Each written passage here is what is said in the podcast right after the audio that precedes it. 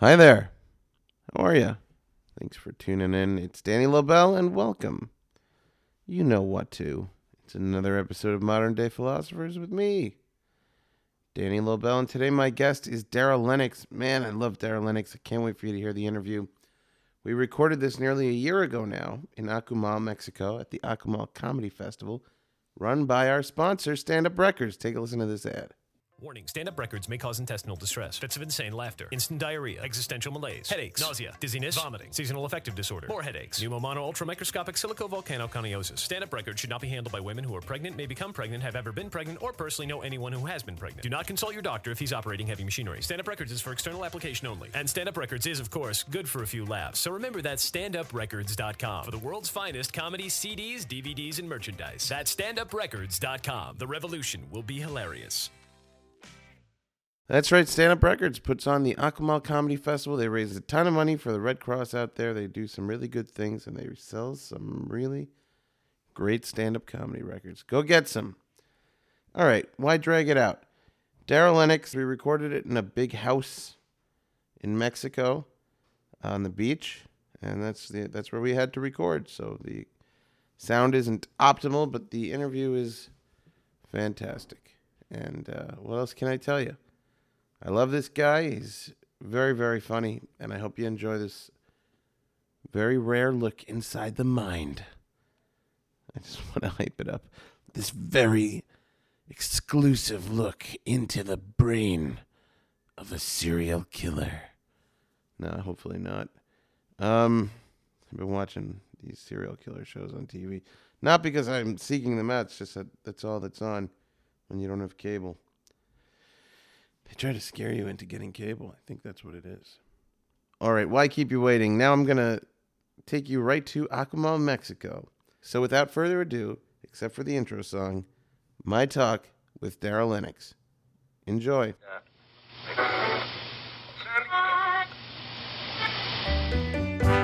Hello, and welcome to Modern Day Philosophers. Modern day philosophers. Having failed to pay attention in school, Danny Lobel, now older and wiser, will attempt to learn Basic Philosophy 101. Our young hero will be joined by today's top comedians, philosophers all their own. Ladies and gentlemen, here's Danny Lobel. Modern day philosophers.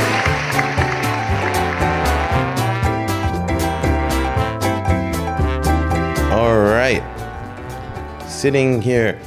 Well, I'm sitting here in Akumal. I'm sitting here in Akumal, Mexico.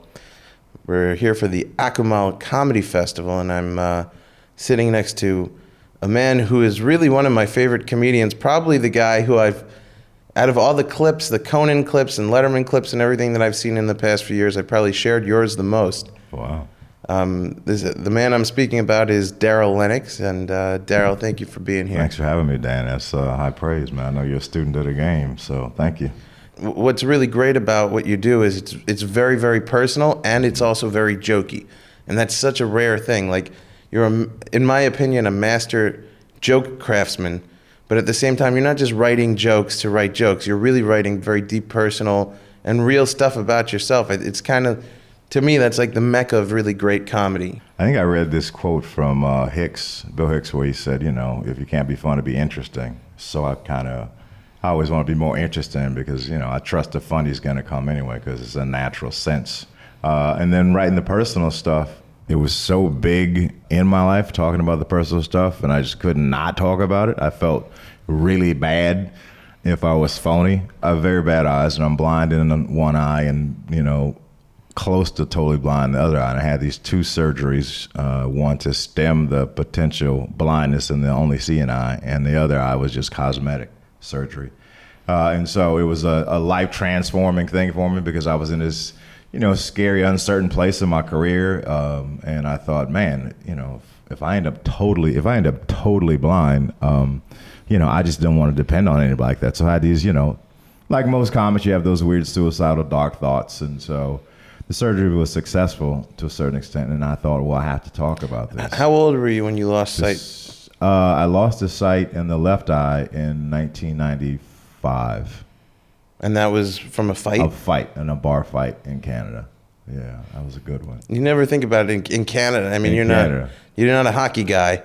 So without if you was remove during- hockey, I think was of Canada the as hockey a, playoff season. Though. Oh, So, okay. yeah, I got into a fight with a Toronto Maple Leafs fan. Oh, boy. And so yeah, um, but it uh, so the material, you know, I knew it was important to me, and so when I learned, I thought, okay, so I studied a bunch of Cosby stuff, the dentist bit, and then uh, Richard Pryor's uh, setting himself on fire and the heart attack.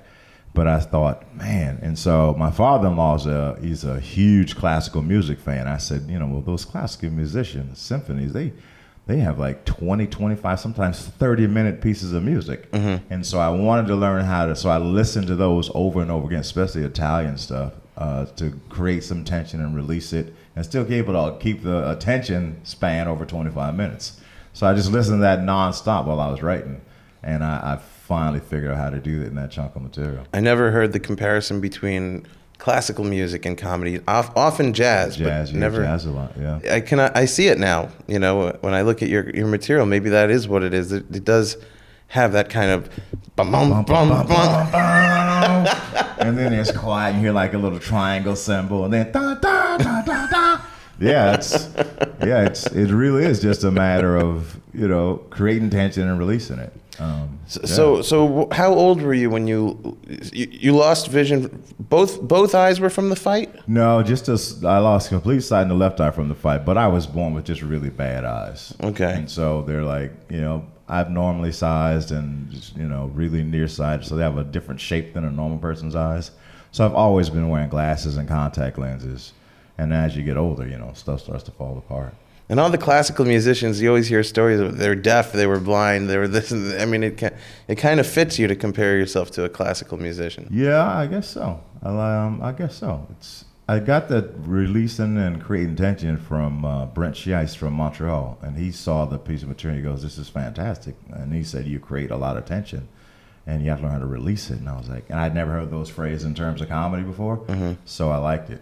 Because comedy just essentially, uh, comedy just essentially peekaboo, right? That's the first thing we learn how to laugh at as a kid is peekaboo. Yeah. And so that's what a great joke is, and that's what a great story with the ending is, is a big peekaboo. and we always laugh at that. So if you can disguise the peekaboo, then the better the stuff's gonna be. You're right. Yeah, exactly. It's all it's all surprise and reveal. And Absolutely, yeah. Mm-hmm. Yeah. so uh, I want to talk a little bit about growing up with with uh, poor eyesight and what that was like. Um, I didn't know any other alternatives. Um, I never really thought about it. The insecurity part of it was because I, you know, you know who who's gonna get the girl, not the guy with the big glasses. You know, you never saw those guys on TV with the girl, and so I just thought, and it still became my philosophy too. I thought, well, yeah, I'm, I was a pretty good athlete, so I said, well, you know, I'll just become play basketball, and then I'll get all the girls, and I'll get the fame and glory, and then they'll I'll I'll make glasses cool. And so that's what I did. And so I had no social life whatsoever. I was just a maniac in trying to get better. Like At, at, in basketball. in everything. I man, I I had to be about seven. And I don't know where I found this, but I uh, I saw something on PBS and uh, about how humans only use a certain percentage of their brain, and I thought, well, how come I can't use more than that? so I took it upon myself at That's that ambitious. age to try to learn as much as I could about using my brain. So Uh-huh. I, I I learned how to try to. So I put a tape in. I saw a Kurt Russell movie where uh, he was a uh, athlete and he was a dumb athlete. And his his smart roommate played a record player over and over again with his lesson plan on it, and he got a good grade in his homework. So I rigged up a little tape recorder.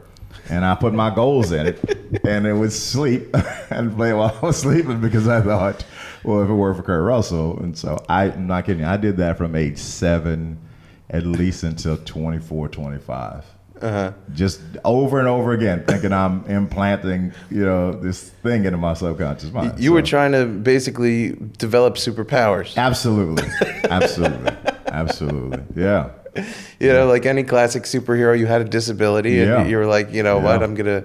yeah, yeah. You know, and that Unbreakable movie really did a number on my head because everybody wants to be the Bruce Willis character. But I realized, you know, I'm the dude that's falling down the stairs, and I've broken so many bones and stuff. And man, I'm like, dang, I gotta be Mr. Glass. So maybe I'll be a, a more positive Mr. Glass. So yeah, How were you able to play basketball with poor eyesight? Uh, well, the glasses were really thick, and then I got contact lenses, uh, and my depth perception is always just jacked up. So I could see the rim, but I couldn't tell how far away uh, I was away from it. So I never thought of, that's that's too far to shoot. I have this funny picture in my head of you going to dunk, but you're at the half court way, and you just go back down. You're nowhere. No, man, I can shoot from great distances because I, if I can see it, I can hit it. That's Yeah. it. That's how I've always thought. If I can see it, then I can get to it. Is that seems to be your idea in life? Oh, that is exactly my idea in life. if I can see it, I can, hit get it. to it now. Yeah. Yeah. Or if I can't, I'll keep walking until I bump into it. And that's how, with my sight now, it's how it is. You know, I never really worry. I'm like, okay, well, I'll get to the bottom of those steps eventually. I'll feel with my foot and I'll get there. And if I bump into something, I'll know, okay, move away a little bit and keep going until you bump into something. And eventually you just get there. Where did you grow up? I moved around a lot. I was born in Vegas, and then we moved all over California, from Sacramento all the way down into the Santa Maria, Santa Barbara area. Uh, and then we back, went back to Las Vegas for my senior year of high school, which was just traumatic to have to go back, you know, to leave your friends. You had the earliest reunion of, of anybody in any school. Yeah, your friends during your senior year is terrible.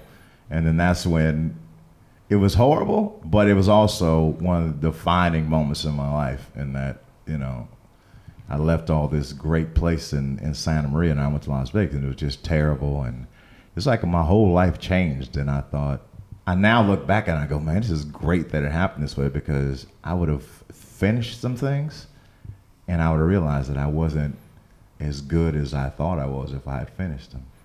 Can you clarify that? Um, so okay, so I didn't get to play my junior year of basketball in Santa Maria because I detached a retina, and so uh, then we moved my senior year, and so then I, I I hadn't played in two years, so then I got cut on the, from the basketball team on Thanksgiving Day. Uh, me and Greg Maddux at Valley High School, and uh, the famous baseball player, and then I got and I just couldn't believe it. I mean, I could not believe it. I just didn't understand it. And at the same time, my favorite uncle had died of cancer my favorite sister had gotten pregnant, uh, and so I went through this crazy religious epiphany that you know maybe I'm doing something wrong. So I got evangelical. So I was like this little 18 year old uh, praying in tongues, hands healing people, little weird dude. I hear the music coming in. Bum, bum, Yeah. bum, bum. yeah, that's what it was, right? And so my whole life was like that. But what I meant, so if uh, I hadn't detached the retina and had played, and we didn't move from Santa Maria, Las Vegas, I would have finished my career, and I probably would not have been what I thought I could be. But because I kept getting those kind of ass whippings, uh, I kept pushing, thinking, well, I'll get them next. I'll, I'll show them that they were wrong. Why'd your family move around so much?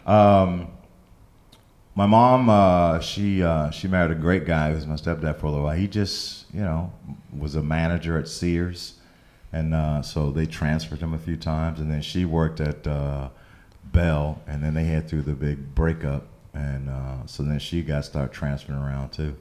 Yeah. What, and what about your your dad? Where your My my stepdad is uh, so he's passed away, but he was like my guy. He had polio, and so he always taught me how to use my brain.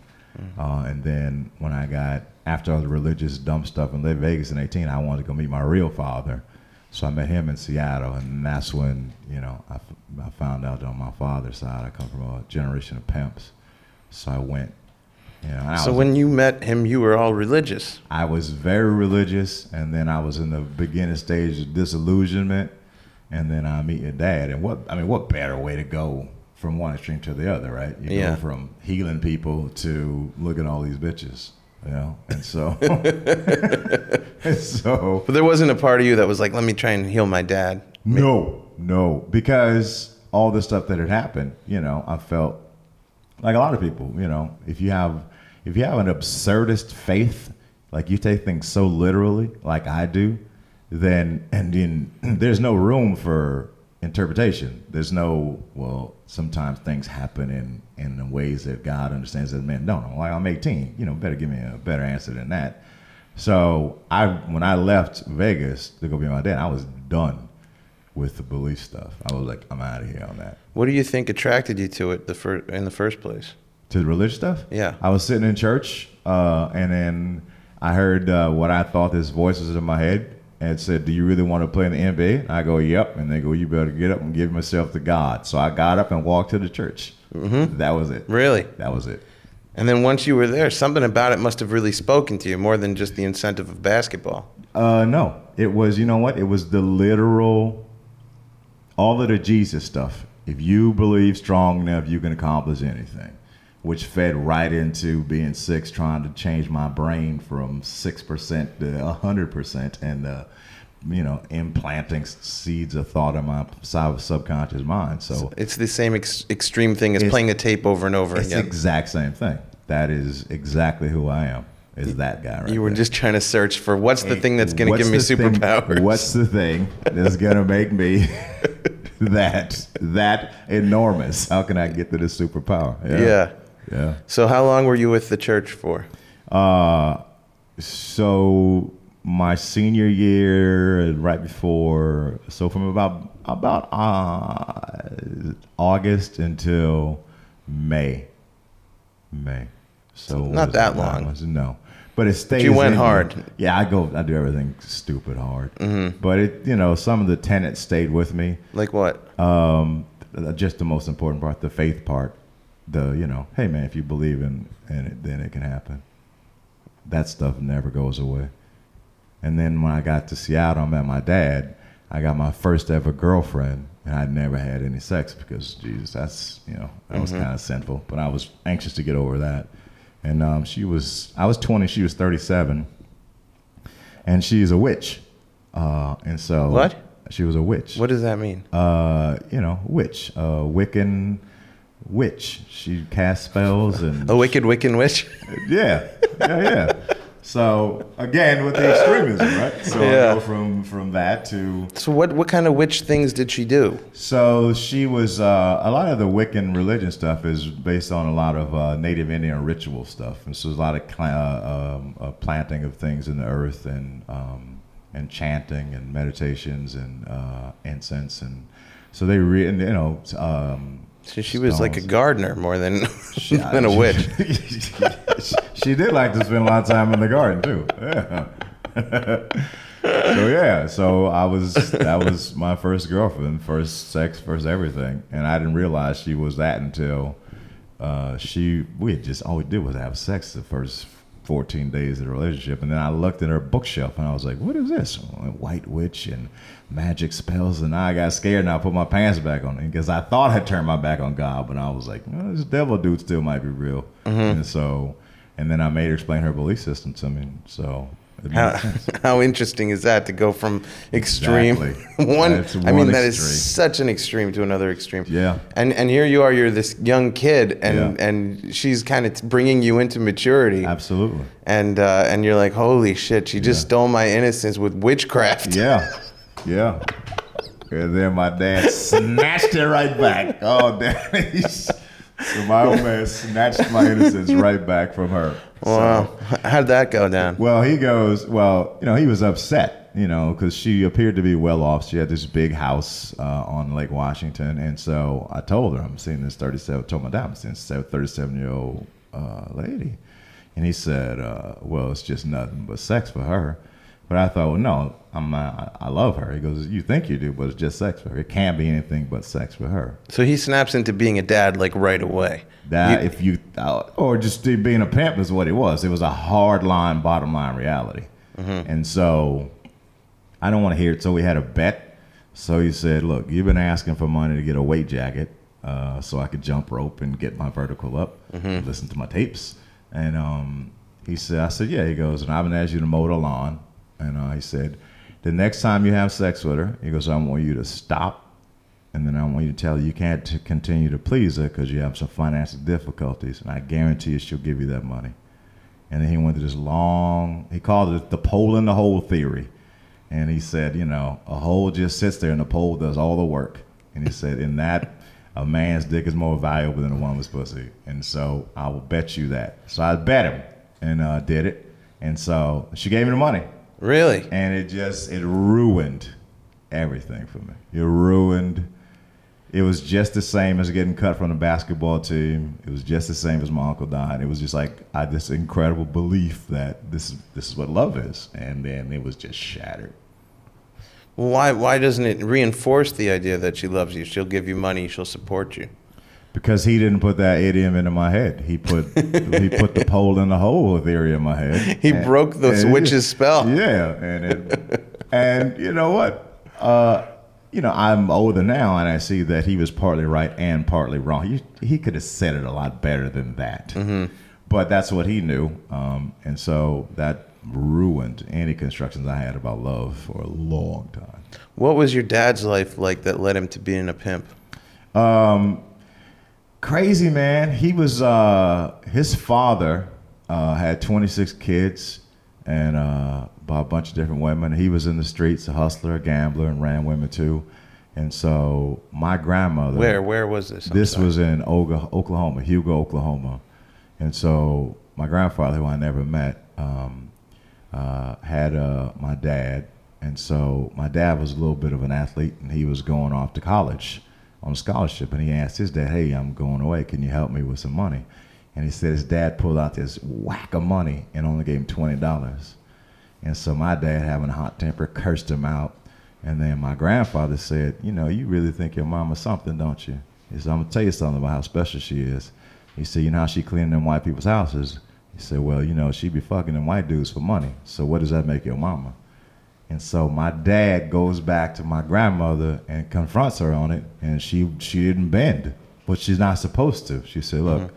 I have to raise these kids however I raise these kids, and so I have to do what I have to do, and you don't need to know." But and so he took that to heart, and it just shattered his construction of what a mom and a woman supposed to be like. So he thought, well, if my mother was a whore, then everybody's got to be a whore. That was how he explained it to me. He goes, you know, if that was her, if her price was that, then you know, and that's my mother, then what? Every woman got a price, and so that was his that was his thing, and he was a very very very good looking guy, and then women would just start, you know, they would just give him stuff, and so he thought, okay, well, I'm start taking advantage of this, and so my mom tried to kind of corral him into a normal, you know, life, but he just, nah, he just thought I, you know, I can get it bigger, better, faster Mm-hmm. by doing it on the street. And then he broke your, you know, delusions about That's right. love. Yeah.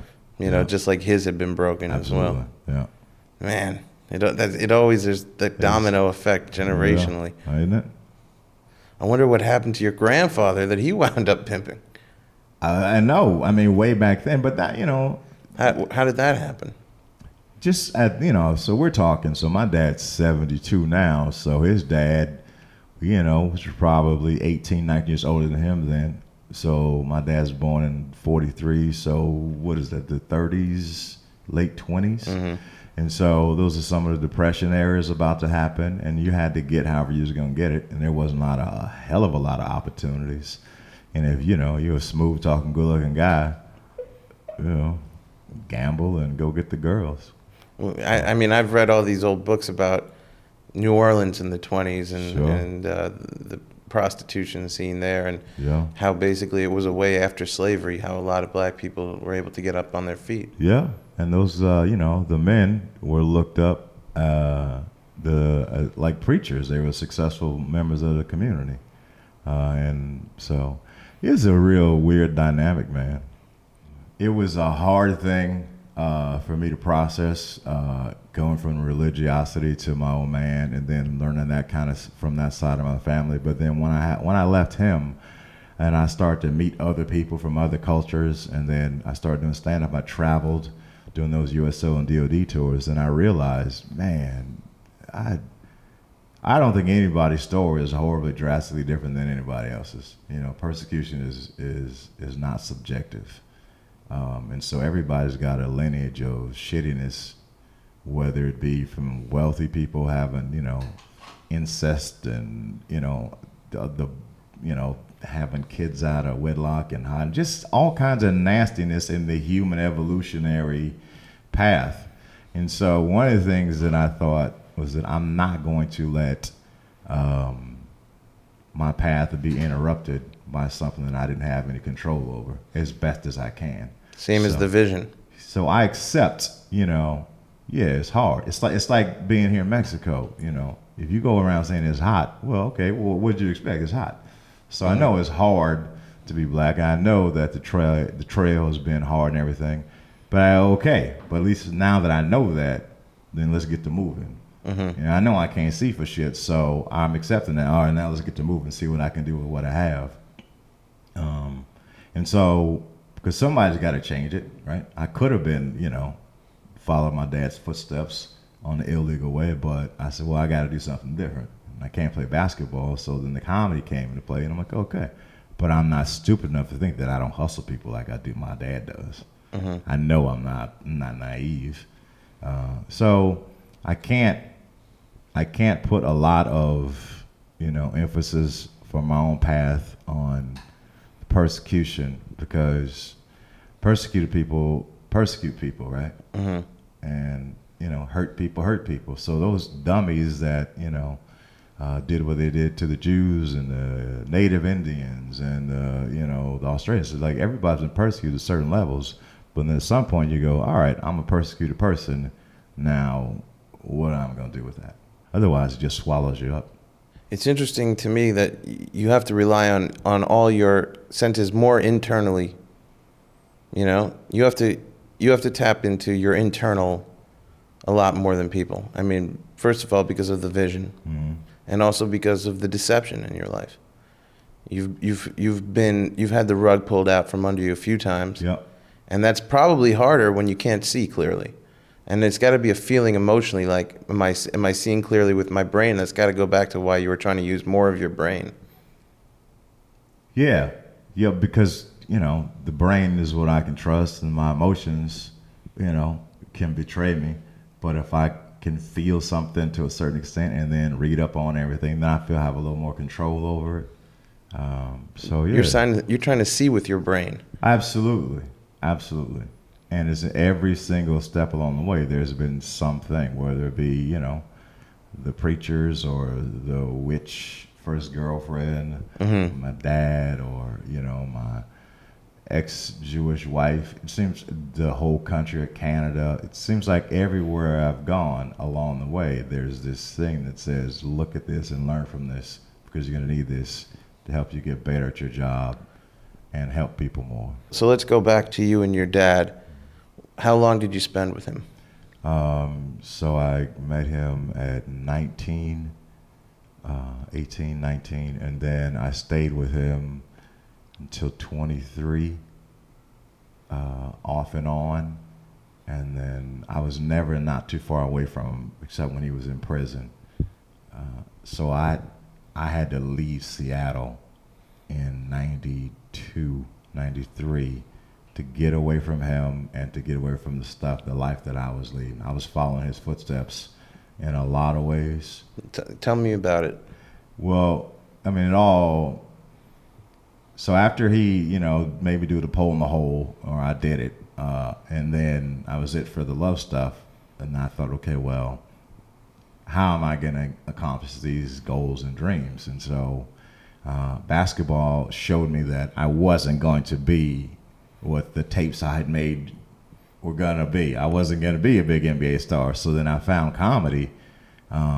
While you were living with your dad? My dad was in jail at the time. What, what happened that. directly after the pole in the hole theory? Did you join the church of your dad?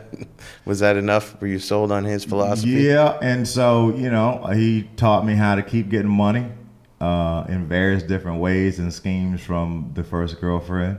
Like so- what? What were some of the schemes? Uh, again, it was a manipulation, but always victim. Uh, and then there were sometimes withhold the sex, and sometimes absolutely, you know, uh, sexually dominated with orgasms and uh, and uh, um, and then he was like he'd say, okay, you know, learn how our body works and everything. So I learned all that stuff, and he just said it's just anatomy. It's just anatomy. So I learned this stuff. So I learned how to you know make her you know come in a bunch of different ways, and then after I'd make her feel fantastic like that, I would do something really horrible, crashed her car.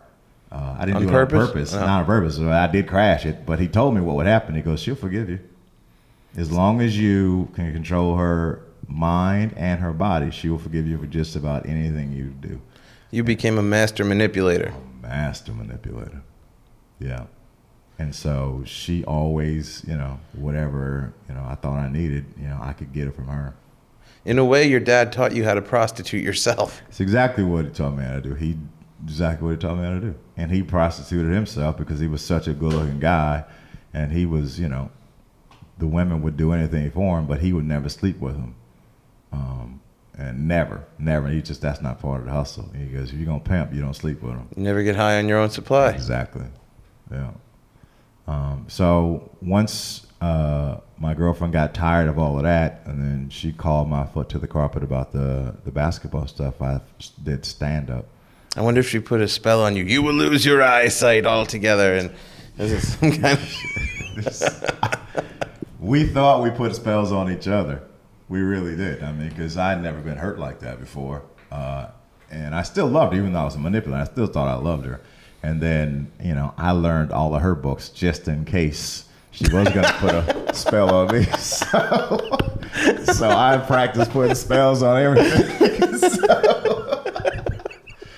You find yourself doing a lot of gardening. I was ready for war. You know, so I learned everything. I learned all the stuff that she knew just in case we were gonna have a battle of some sort of good versus evil. turned into Yeah. magic. Yeah, yeah. Magic the Gathering or something. Yeah. Whoosh. You want to put a spell on me? I'll put, I'll put a spell on you, baby. and it was ridiculous. So she called me one time. She was like, "Did you put a spell on me?" And so I didn't, but I didn't say that I didn't. I said, "I'm not telling you what I did. If it feels like I did, then I did." So- Mind games. yes. So she would call me upset, you know, please tell me, because she believed so strongly that that stuff worked, you know, and I wasn't 100% sure that it did or didn't, but I knew that whatever I could use to kind of stay in her head, I would do. What race was she? She was just a you know, regular white lady. Her father was a, a pastor from a very prestigious church, and uh, and uh, her uh, she used to babysit uh, Ann and Nancy Wilson from Heart, so I knew them. And uh, yeah, I just she just regular White ladies woman. are always the ones that become witches. You know, I didn't know it was the first person I ever had in my life, and so Uh-huh. yeah, but yeah, she was a regular white lady. did she have a broom? of course, she had a broom. Was she able to make magic in the house, clean it up? that tickles you. huh? I don't know. I don't know why. Because I'm immature. So after after her, you went through a series of different women. Now, were these your dad's women? No, no, I never, never really wanted to get with that. Those women him because they loved him too much, and uh, I just thought, okay, this is not good. Actually, one girl I really fell in love with, but and he sent her downstairs to try to, you know, give me some, but I was too afraid, and I immediately went back to romantic notions, and so I didn't have sex with her. But You didn't want to get too close to to what? To his business or what? Um, I knew that there was no way that was going to end up well for him. It just didn't make sense For him or for you? for him. It just seemed simple. It was like, well, that's like you know, that's like doing heroin. Like that's that's going to turn bad at some point. So I wonder if there was a notion that you didn't want to have a woman that your dad controlled. Nope. I mean, because I, I mean, I wanted that girl to be in love with me, uh, but she just laughed at me. Like she had she had to go in the hospital for some sort of procedure. She had like a cyst that had burst or something. And so I went to the hospital and I knew she loved Oreos. So I brought her some Oreos and I said, just leave, Brittany, just being you. She looked at me like I was an idiot. And uh, she was like, what are you talking about? And I thought, wow. I mean, the fact that she she would want to live that life with my dad rather than take a chance on, you know, just somebody purely loving her, Right. just didn't make sense to me. So you were still a romantic at heart. I still am a romantic dude at heart. Mm-hmm. Yeah.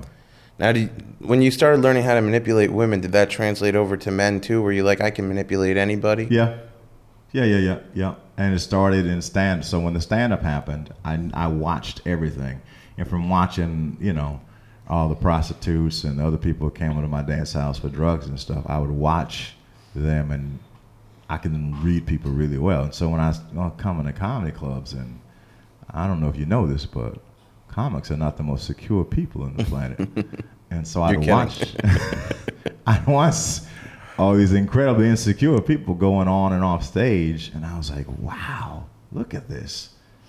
And on, and I had this crazy blind faith bravado confidence. So I did really well my first time, and then all these comics just start coming up to talk to me, and then girls in the audience would just talk to me. I was like, I think I could really run this thing. So then uh, when I started hanging out with comics, you know, I started hearing their insecurities, and then I thought, oh man, I could, I could get this dude.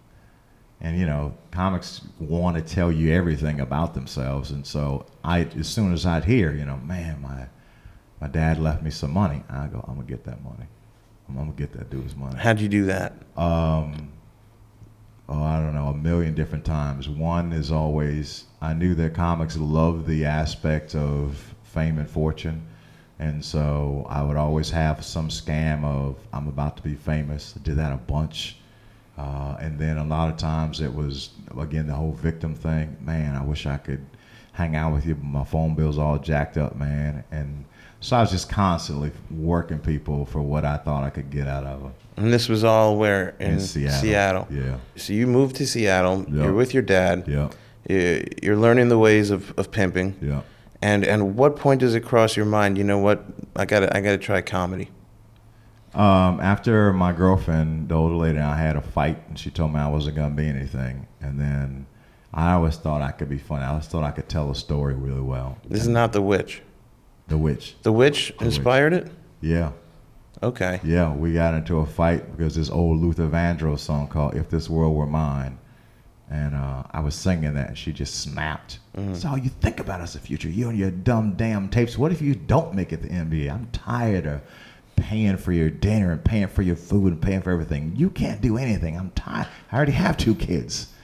And I go, at least I have something to believe in. You just a baby. She, pow! She slapped me in the face. Damn. And, uh, and my dad said the fastest way to get to jail is to hit a white woman. So I did not. I just let her hit me. She goes, say it again. I go, you go, baby. She goes, pow! Smack me again. And, uh, so I said, all right. So then I left because I knew she was right.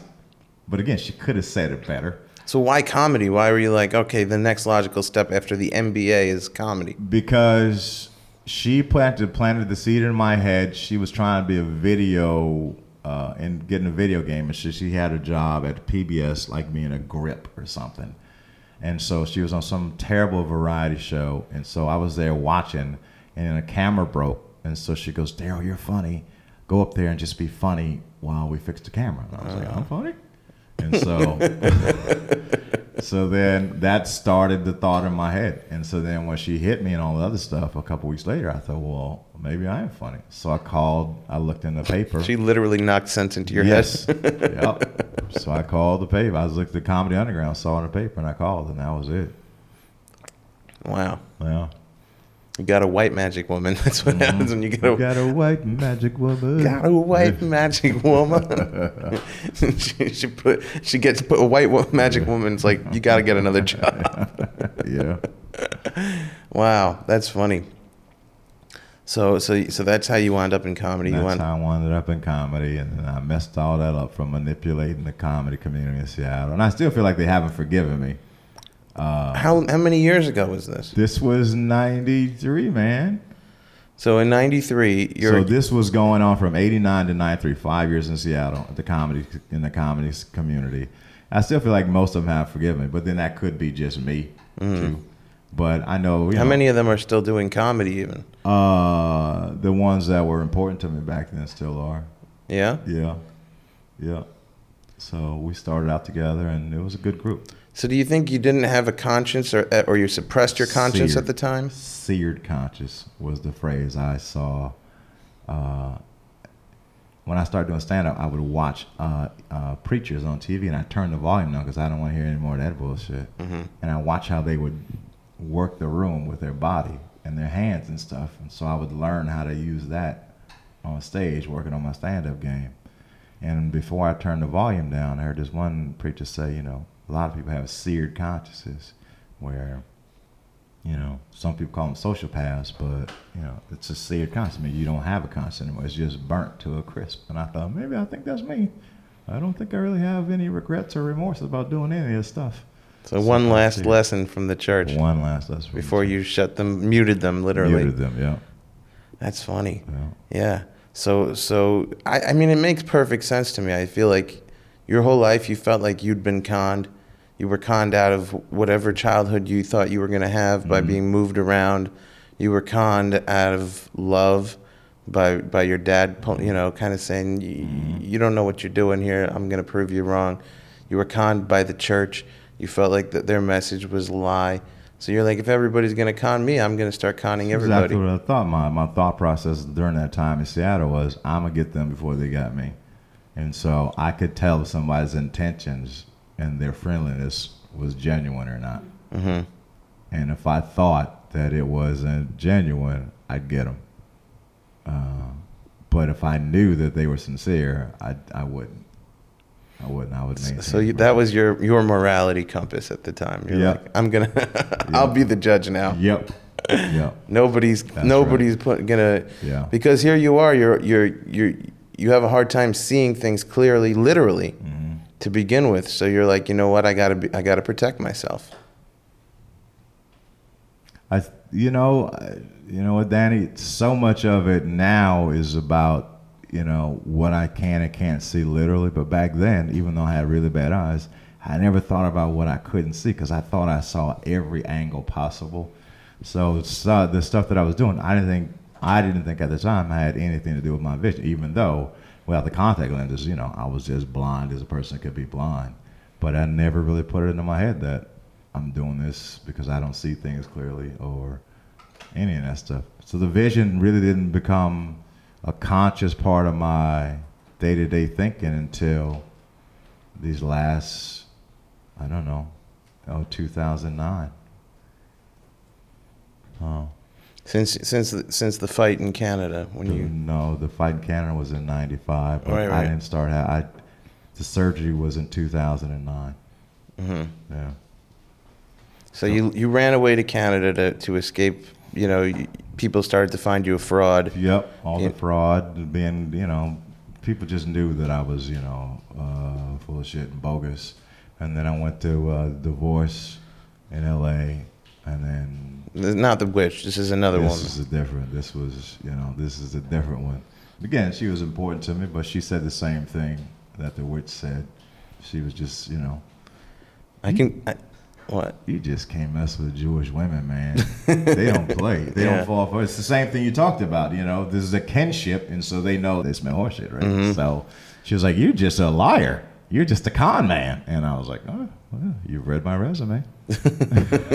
so, uh, so I wanted to leave all of that behind and and start all over. So I went to Canada and dumped everything at the border, and just decided I'm going to be a, a great man and a great comic. So you were blind and you didn't know it, and then you became blind. Yes. Wow, I- I could hear a preacher saying that. Yeah. Darryl, you were blind. Didn't so the. Lord made you blind. yeah, you know. Yeah. Yeah. So you went to Canada and you started doing comedy in Canada, Mm-hmm. and uh, and then and then lost your vision, and then came back to the states. Mm. Got uh, in 2000. So I was in Canada from 94 to 2005. And it was just a great, great thing for me. I got what I was supposed to be doing on the microphone up there. I learned how to be a whole human being on stage. You learned how to be how to get what you wanted without frauding people. Uh, yeah, the frauding was done because when you don't have anything, the best, the basis on being a good comic, you have to have a little bit of something to get them to to fall for you. So I, but I had nothing. I mean, I had one bag full of bad clothes and no money, and so I'm literally there. So I couldn't con anybody with anything in Canada because I had nothing to entice them with. Yeah, so you really stripped it all down Stripped it all down. Yeah, because every comic is a con man to an extent. absolutely. Because uh, I mean, you're just kind of pretending. You just decide I'm a comic, and and, Yeah. and you tell everybody. That's right. And I, I, I had a unique experience that I've talked about on the show where I, I spent a night uh, hanging out with Mel Brooks and Carl Reiner. Wow. And I told them, uh, I said, sometimes I feel like a phony, like I'm not the real thing as a comedian. And, and they said, uh, and, and Mel says, we're all phonies.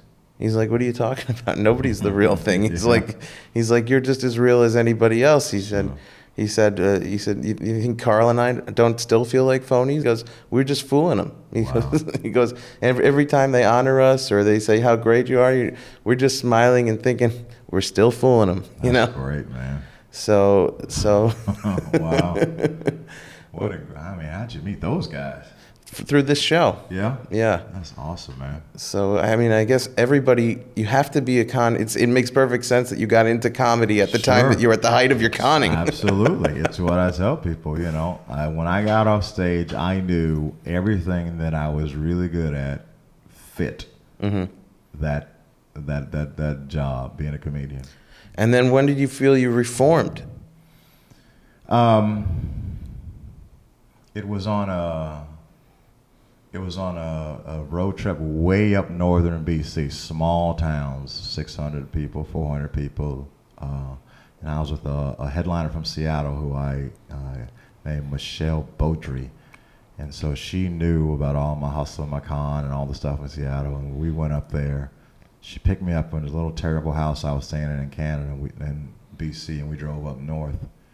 Um, and the first night I just bombed.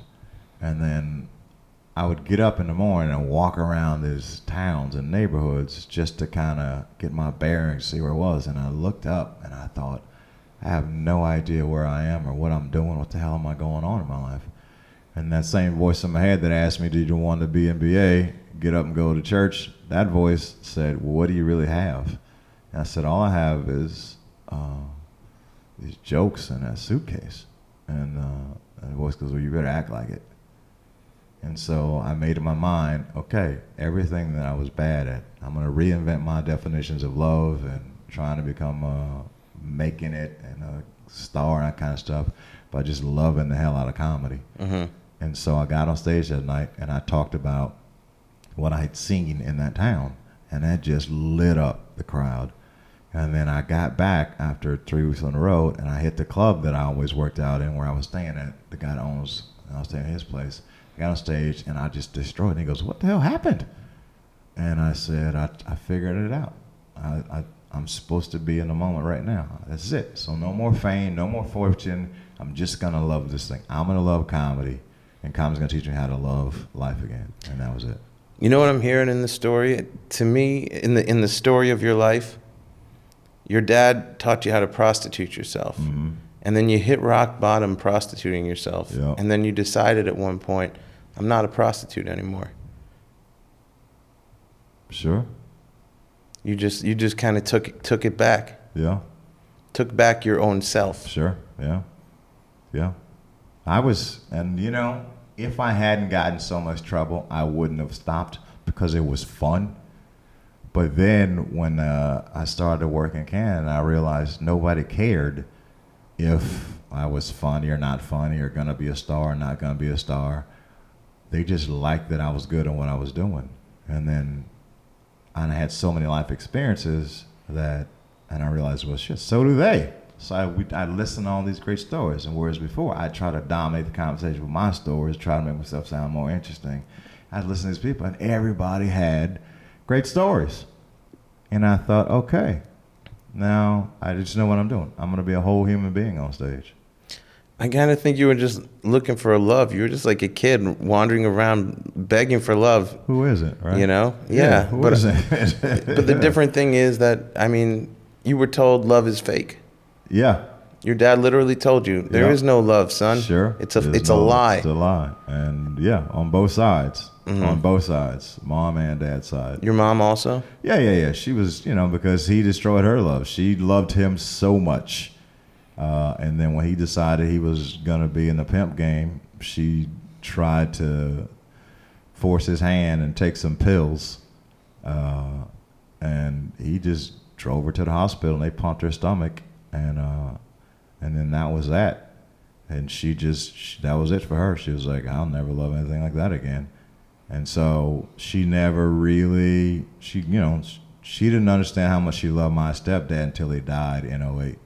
But she just was just tough, strong, and, you know, she used to say, I know you think you're going to try to make it on that white horse of basketball, but you ain't going to make it, so you better do something. She fought me, fought me some. Be a garbage man. It's more practical. Stop dreaming so big. So all the things that I thought mm-hmm. were inside of me, the, the possibilities of you know extraordinary achievement and more than forty percent of my brain power got squashed all the time. Yeah. And so I'd run away from the people that squashed them to go and try to go and figure out how I could do it. Yeah. Wow. So everything that, that you wanted to be real in life, the two people who you trusted the most, your parents were telling you, nope, it's fake. It's all fake. It's all a lie. So you went around life for a long time, like Calling you know, people, telling them that this is possible. Hey, this is possible. You know, there's Yeah. great things coming. There's great things. Really? Great things are coming. so if you just give me your credit card, and you can have this timeshare. so, because you're thinking in your head anyway. Your mom told you great things aren't coming. yeah. Great things aren't coming. So these people are idiots. So Yeah. screw them. You know. Yeah. And the thing I always knew, uh, my heart was pretty pure about it. Is I always knew with everybody that I got, I was going to come back and apologize once I became rich. Because how long can you stay rich, mad at a rich dude, right? So, I, so Yeah. I thought, well, I'll come back and I'll see. I told you it was going to happen. Just happened at a later time. Right. Right. Yeah. So that way it's not a lie. So it's not a lie. Yeah. Mm-hmm. yeah. Yeah. all right. Your conscience wasn't completely seared. No. You were still you were still like hedging your bets on the fact that I can I can make this true in the future. Make this true. That's right. If I can hang on a little bit longer, I can make this true. All right, let's take a look at our philosopher. Let's do it. The philosopher that Alex picked for you is Thomas More, and what you have in common with him is, uh, as Alex points out, that you were a con man, which we talked about, Mm-hmm. and More had trouble with the law. He was executed by Henry VIII. More wrote his novel Utopia about a fictional country to show his ideal solutions to a European society. More's main problem with society is enclosure, the keeping of private property and land.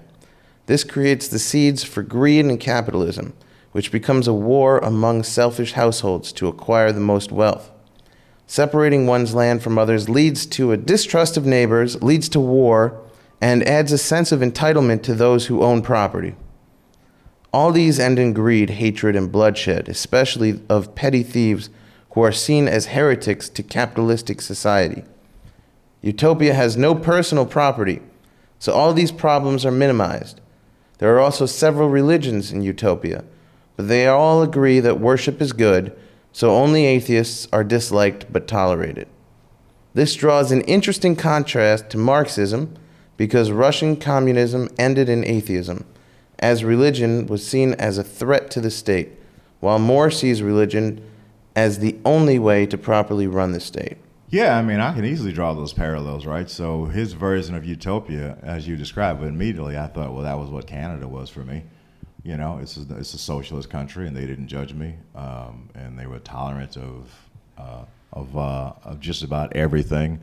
Um, and so, yeah, and then as far as the you know the heretics and the and the greed and the bloodshed, all that kind of stuff, yeah, I've got all of that in me, and so uh, Alex did great with that. I had never heard of Thomas More, but uh, um, but there's also, um, and I, I I guess if I can see that in what you read, then it must be in me too. But there's also uh, some sadness in having to believe that.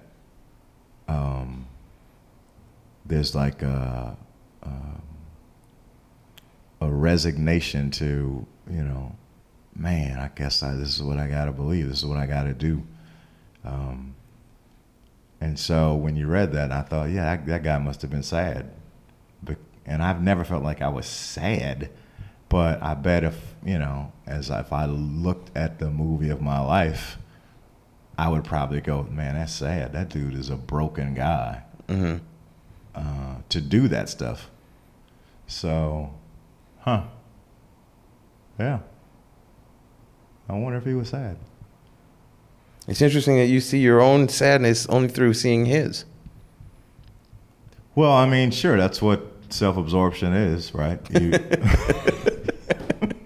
You, you, you know, Yeah.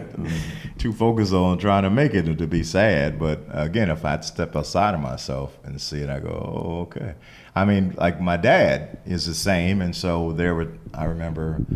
Uh, I went into this. He had all these apartments scattered around the city, and I would go um, and and play basketball, and then I come hang out with him. There's all these girls and people smoking rocks and everything, And I saw him. He just nodding out at a table in a room by himself. And I go, hey man, you okay? And he snapped his head up. He goes, yeah, what's up? I said, you gonna be okay, man? He said, you know how they always say, last one out the room, turn off the lights? I go, yeah. He goes, I'm gonna be the one to turn off the lights. And I remember thinking, that is the saddest credo I've ever heard in my life. But if you talk to him, he would say, you know what, man, I had some sad things happen in Vietnam, but nah, not sad. So from the outside looking in, you know, people would think, yeah, that guy's obviously says something sad about that guy. So yeah, Is he still around your dad? yeah, we are really, really, really, really good friends. Yeah, we it's it's great. DNA is fantastic now. Mm-hmm. I love it. How did he wind up going to jail? Uh, a bunch of different times. Um, he went to jail for um, selling, solicitation, and he ran some guns and just some narcotics, and and then when uh, that crack epidemic hit really hard, you know, they dropped that big old law. You know, they just try to give you 20 years for you know a rock of cocaine. So then he tried to make a run from it from the feds and stuff, but he's been in and out. I would say a good four or five times. And what's his life like now? He uh, just got married uh, a couple weeks ago for the fourth time. Um, 73. You know, he had a prostate cancer scare, so that kind of, you know, calmed him down a little bit. But he uh, still, uh, whenever I'm around, he just got off house arrest, back to his house arrest sentences. So when I'm around, he likes to come out to the shows, and he's my biggest fan. So we get to hang out. And I took him to Tahoe. You know, Yeah. it was great. Yeah, we had a great time. Does he still have the same outlook about women? You know what? Um, we we kind of squashed all of that. You know, I'm married now, and I, you know, I stopped asking him for advice on women. You know, after the pole in the hole. But um, Probably a wise Yeah. decision. but we for my birthday in uh, 09 i had a big birthday party and i flew him and a couple of friends out to new york and so it was just he and i. So we got to talk on my turf. And he used to run new york. He was a big shot in new york so it was good for him to be out there. But i asked him about all that stuff and he told me you know some stories that i hadn't heard before like the first time he really felt like he was in love with a girl you know post finding out his mom slept with you know people. Uh, and he said this girl was uh, he was really in love with her, and then she just didn't like him because you know he didn't have anything. And he said, so I stopped trusting her after that. He said, I always thought, you know, that the girls wanted me for different reasons. And so, and it was the exact same story that I lived, you know. I just, I, they like me for different reasons. So if they like me for different reasons, I'm going to charge their ass, is what he would say. right. Yeah. So now, now that he's older and he's had this life scare and he's married again, married this, and she's you know probably mid 60s got him a young one and uh, she's trying to go back to school so he's paying for everything with his via veterans benefits he must still believe in love on some level, right? i think he never stopped but uh, but again he's still it's it's ridiculous dan if you go to my dad's facebook page first of all he was always scooping on my facebook page trying to pick up my bras he's these girls are like, "Why is your dad's trying to hit on me on Facebook?" and so if he posts anything on his Facebook, like he posted that he's got, you know, I'm scared, I got a cancer scare. And then it was like out of woodwork. It's 12, 13 women like, you got to come home with me, daddy. And these others like, fuck you, bitch. You don't love him like I love him. And so as a Facebook fight watch all these women. Mm-hmm. And It's, it's ridiculous. All right, let me take it back to more, More, more, more. more, more. Tomas mas.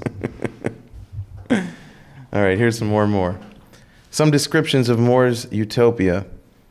One prince is elected for every 30 houses. That's kind of like your dad. you mm-hmm. got those 30 apartments. right, Yeah. People are redistributed around the households to keep numbers even. If overpopulated, members are distributed to colonies. If underpopulated, they're called back. No private property. Items are stored in warehouses, no locks on doors. Houses rotate every 10 years. All citizens are required to grow crops. All citizens are required to grow crops. That sounds like witchcraft. They're all out there gardening. Women do the same work as men. Everyone must also learn one skill. An example, weaving. That sounds like witchcraft. Mm-hmm. Everyone wears simple clothes, nothing flashy or expensive. Criminals or captors from other countries become slaves. Every house gets two slaves. When utopia fights another country, this is seen as a kind of alternative to murder. There are several religions moon worshippers, sun worshippers, ancestor worshippers, plant worshippers. Those are the all plant. witches. Those are all witches. Yeah. and monotheists. Atheists do not see the point in existence, so they are hated, but tolerated. They are encouraged to talk with the priests until they see the error of their ways. What do you think of his utopia? I think that uh, you know we used to say back in the day, somebody smelling their own piss. I think it's getting good to him now. Uh, so I think he's kind of running amuck with it a little bit. The first part of it, the first uh, quote was like, "Oh, okay, I can understand it," but now you know. The women can't dress; they got to dress a certain way. You got to grow crops and, and all that kind of shit. That's that's Mormonism, right? Yeah, it sounds like it. Does this sound like big love? Once again, it's like you know what? Sounded good at first, yeah, and it sounds good as a person. Yeah. uh, I'll tell you when when Thomas More lived from. He lived from February seventh, I knew he was an Aquarius. fourteen seventy. I knew he was an Aquarius. Did you really? Yeah, I knew it. Yeah? I just from the way he was like, this dude's got to be an Aquarius. What, what what is it about Aquarius is that made you think that They that? think uh, and talk and such uh, extreme uh, utopian, and and there's a better way of doing things. And there's supposed to be a lot of you know communal and social. You know, everybody's equal a certain extent. They they have a basic humanitarianism philosophy, but there's also this unbelievable sense of grandeur and grandiosity to the things that they want to do. Are you very into astrology? I my first girl, The Witch. Yeah. That was, This that is part of- first book. That part of your education. Are you kidding me? That's part. Part of my hook. I know everything about astrology. and he, he lived till July sixth, fifteen thirty five. So that gives some context to Sure. to uh, the times. 1935. No, fifteen thirty Oh, five. I was like, ooh. Um, he was venerated by Catholics as Saint Thomas More. He was an English lawyer, a social philosopher, an author, a statesman, and a noted Renaissance humanist. He was also a counselor to Henry VIII and Lord Chancellor from October. I like that they go from the month from October 1529 till May 16th, 1532. But Henry VIII killed him. Yeah, in 1533, More refused to attend the what's this word? Coronation. The coronation of Anne Boleyn as Queen of England. Technically, this was not an act of treason, as More had written to Henry acknowledging Anne's queenship and expressing his desires for the king's happiness and the queen's health. Despite this, his refusal to attend was widely interpreted as a snub against Anne, and he took action against him. Look, so basically, it's a it's like a Biggie Tupac situation. It got right. misinterpreted, Yeah. and, and he wound up dead. Yeah. Yeah, with his refusal to, to support the king's annulment, uh, More's enemies had enough evidence to have the king arrest him on treason. Four days later, Henry had More imprisoned in the Tower of London. Uh, I see where this is going. The jury took 15 minutes and they found More guilty. He was tried under the following section Treason Act of 1534. And then they killed him. They hanged him. Wow. He was sentenced to be hanged and drawn and quartered. I don't know what drawn and quartered. Drawn is probably like what Dan Schlissel has going on here at the festival. Yeah. They were just court artists. it's a little different. But the king commuted to this execution by decapitation. So he was he was nice to him. He said, "I'll just cut your head off." The execution took place on the 6th of July, 1535. Did uh, I bet he, he had to give him a speech? I bet Thomas More did a speech before they chopped his head off. Mm-hmm. Let's see here. When he came to mount the steps to the scaffold, he's widely quoted as saying, Yep, you're right. I pray you, I pray you, Mr. Lieutenant, see me safe up for my coming down. I can shift for myself. While on the scaffold, he declared that he, that he died. While on the scaffold, he declared that he died, the king's good servant, but God's first. Yeah, he had his moment. Yeah. I don't know if he was on a scaffold. Maybe he was. A, maybe he was hung. Yeah, sounds like it. Hmm. Maybe I misunderstood I mean, that. they could still chop his head off on a scaffolding too, though. Yeah. Yeah. But why put him on the scaffolding? Just Mm-hmm. it's so much easier. Just chop that off. Yeah, it didn't end well for him. You want? Let's take a look at some of his quotes. And and normally I would have the guest read them, but because of your vision, and I'm just telling this to the listeners, not not to to rub it into you, but because of your vision, I'm going to read the quotes just so nobody thinks you're trying to get out of it or something. I'm Conning you, Danny. I can see everything. I just, I see every letter. I just want you to do that for me. Damn it, I've been had. All right, this first one is on the selfishness of European society. He said, No living creature is naturally greedy except from fear of want, or in the case of human beings, from vanity, the notion that you're better than people if you can display more superfluous property than they can. That still holds true today, right? That's that's how I felt. Um, you know, fake it till you make it. Uh, I felt like people gave me more credibility if I had, you know, nicer stuff or you know lied and said I had some good stuff coming. Uh, and so you appeal to their sense of greed and want and vanity for all that stuff. Um, it's interesting. Uh, now you got me thinking that you know he's an Aquarius and he's you know I get all of that stuff. And and here's something, uh, if you allow me, this little weird tangent about that stuff. But you know some of the greatest comics uh, that have been Aquarius are enormous, but they have a little similar of that whole kind of universal. Chris Rock's an Aquarius, and he's got that whole you know his stuff is very social oriented, and the mm-hmm. government hates rap, and I love black people. And so it's like a huge mm-hmm. people centric thing, right? Yeah. Uh, Kinison, former preacher, Aquarius, and all. So this time Dick Gregory, Aquarius. Um, so there's this whole thing, and it's so funny when I find just listening to these Thomas More quotes about the philosophy, is because he wanted, you know, this utopian talked about it, but there was a lot of limelight in there, you know. There's like a, a wanting of this public attention and appeal to say these profound things and try to amass followers and believers with his philosophy. Uh, and so, if that's the case, then how much can a person put into their, you know, a bunch of people put into their thing? If he, um, how much is it is self-serving? How much is it for the betterment of mankind? Make sense? Yeah. You're saying he too was greedy. Sure. He was vain and selfish. and wanting. yeah, he was all those things. And so, but in his society utopia, he was just going to be the pimp. He was, he was just going to run the neighborhood. yeah. At least 30 apartments. yeah, thirty. Yeah. All right, here's another one on on the elective nature of Utopia's government. Anyone who campaigns for public office becomes disqualified for holding any office at all. Well, that's kind of just what you said, Yeah, right? Yeah. You want you want the power, therefore you don't Yep. get it because you can't be trusted. that's right. And that's what he's. But that's what he's vying for. Mm-hmm. I wonder what he.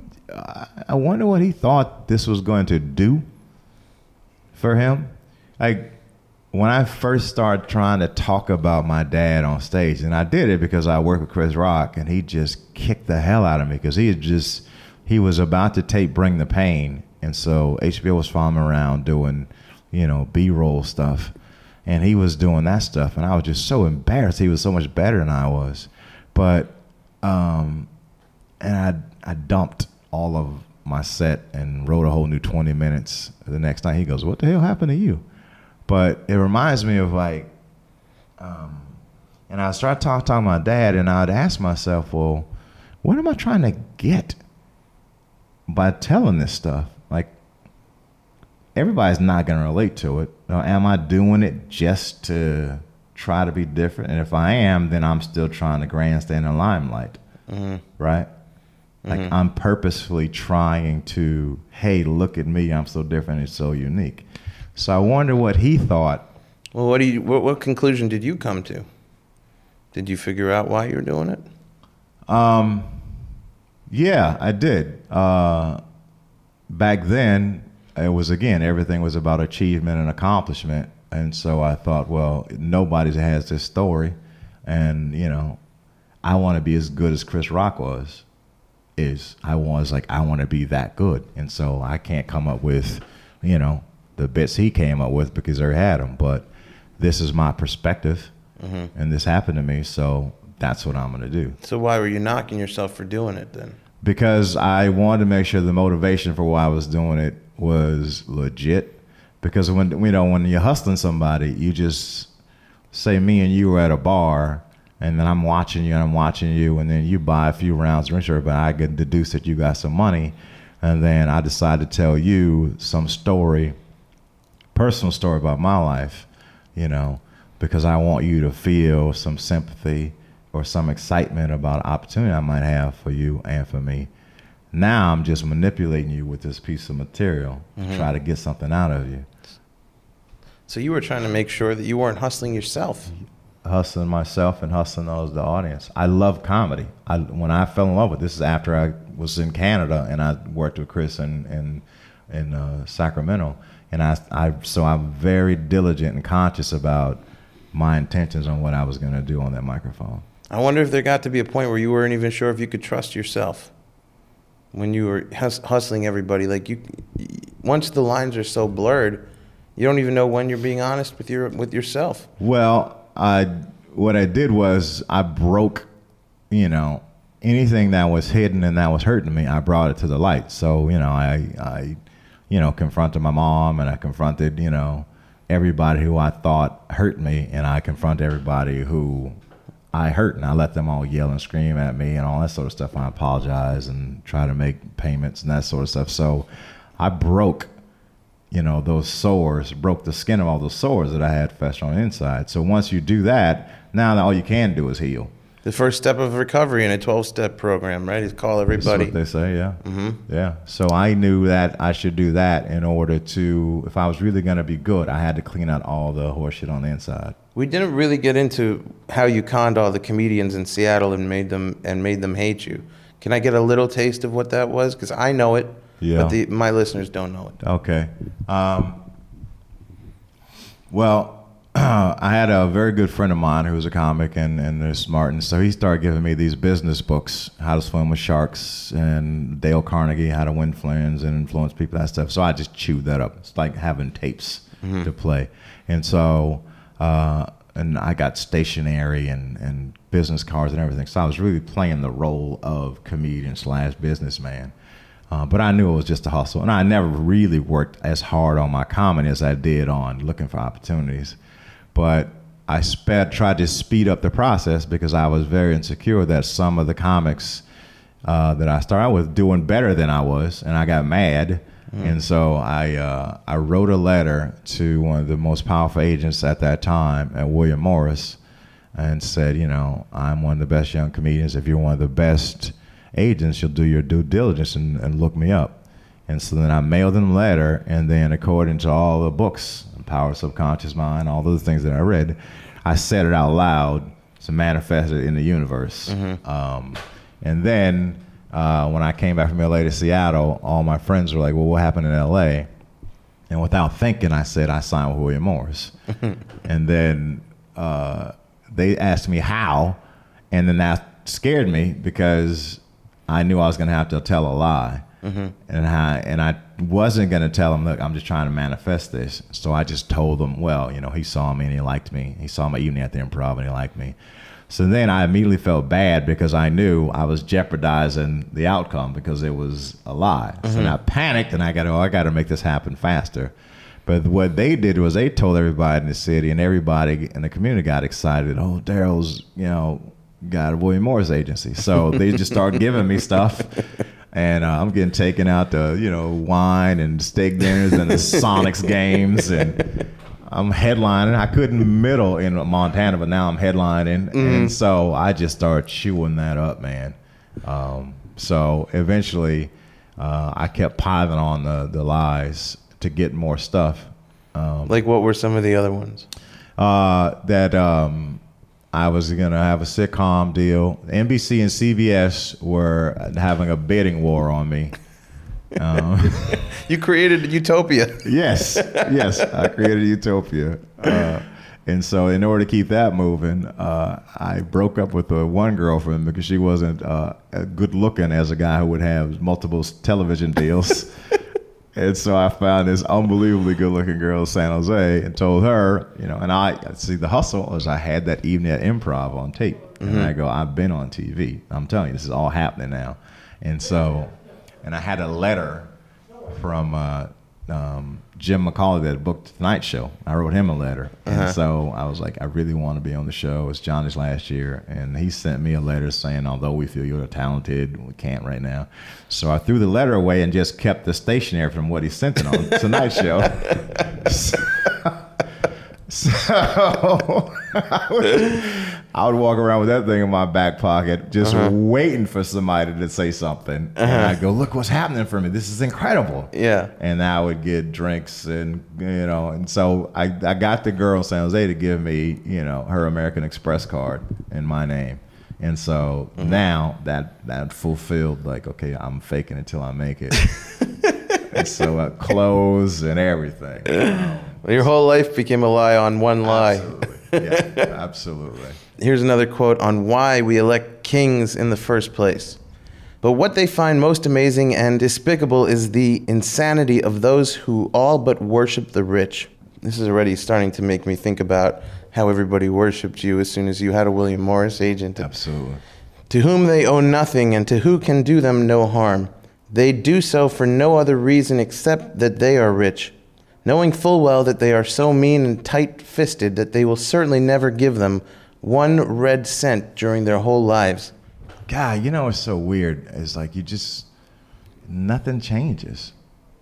You know, no, it's always that's all the same. That is like when I was um, indecisive about going all the way committing to comedy, but still having basketball dreams. I went into um, this nightclub after I bombed on stage at the Comedy Underground. This is a nightclub across the street called the Hollywood Underground as well. You know, mostly R&B hip hop club. So all the Supersonics and uh, basketball players would be in there. And then Gary Payton and Derrick McKey, bunch of big time Sonics are in there. And I knew those guys because I played against them in summer leagues and stuff. And so I was standing there feeling awkward that I wasn't playing basketball anymore and I was trying to do this thing. And they were ignoring me. And this girl came by and she was pretty. And Gary Payton, his long ass orangutan fingers pointing his finger at the girl's face. He goes, Look, bitch, my name is Gary Payton. I make $3 million a year. I'm not ready to get married, but I'll buy you a drink. And she looked at him and said, Okay. And I thought, What the hell? and then I got so mad. And I was like, These dudes ain't discovering cancer. This is bullshit. And so I was so mad and jealous at the same time. And I was like, okay, this is it, you know. But it's it's exactly what Thomas More is saying there, you know. You worshiping these kings, this wealth, and knowing they're not going to give you anything. Right. He ti he dangled three million dollars. I'm not gonna marry you, so you're not gonna get what you want from me. And uh-huh. I'll give you a drink, which is the scent that he's talking about. It's the same thing you could have gave her. exactly, exactly. Yeah, Wow, nothing changes. nothing changes. Here's our last quote. You ready? Yep. on the vicious cycle of capitalism to thievery. For if you suffer your people to be ill educated and their manners to be corrupted from their infancy, and then punish them for those crimes to which their first education disposed them, what else is to be concluded from this but that you first make thieves and then punish them?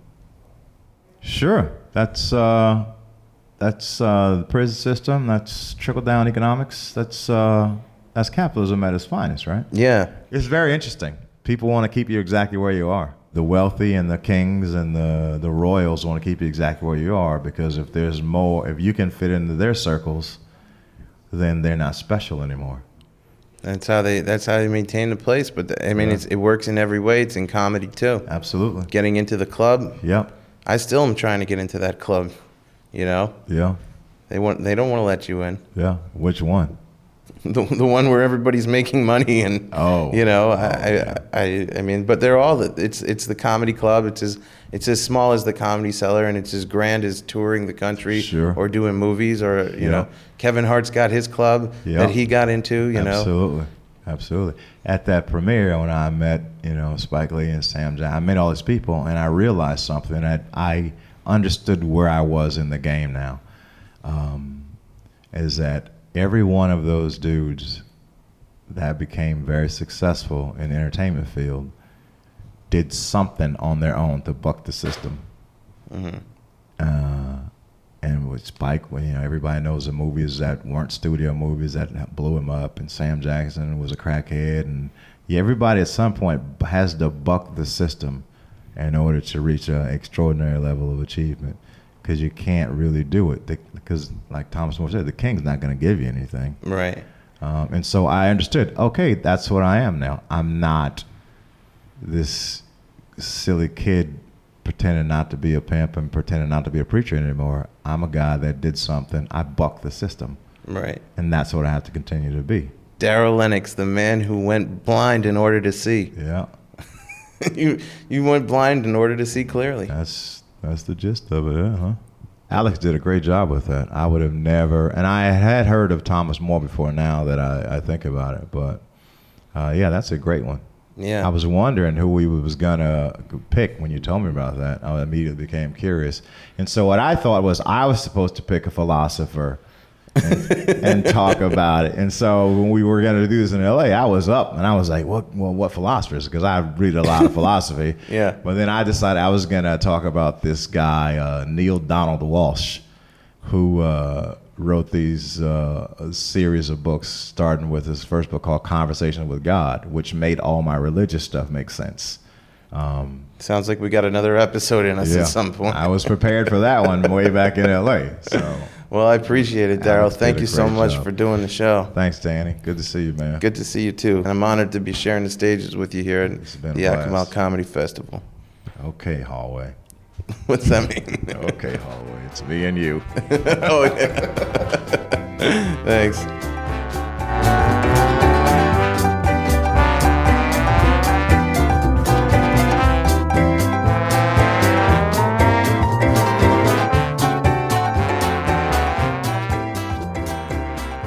That's been our show. Thanks again to my guest Darryl Lenox. Thank you for tuning in. Uh, next next episode is our s- season finale.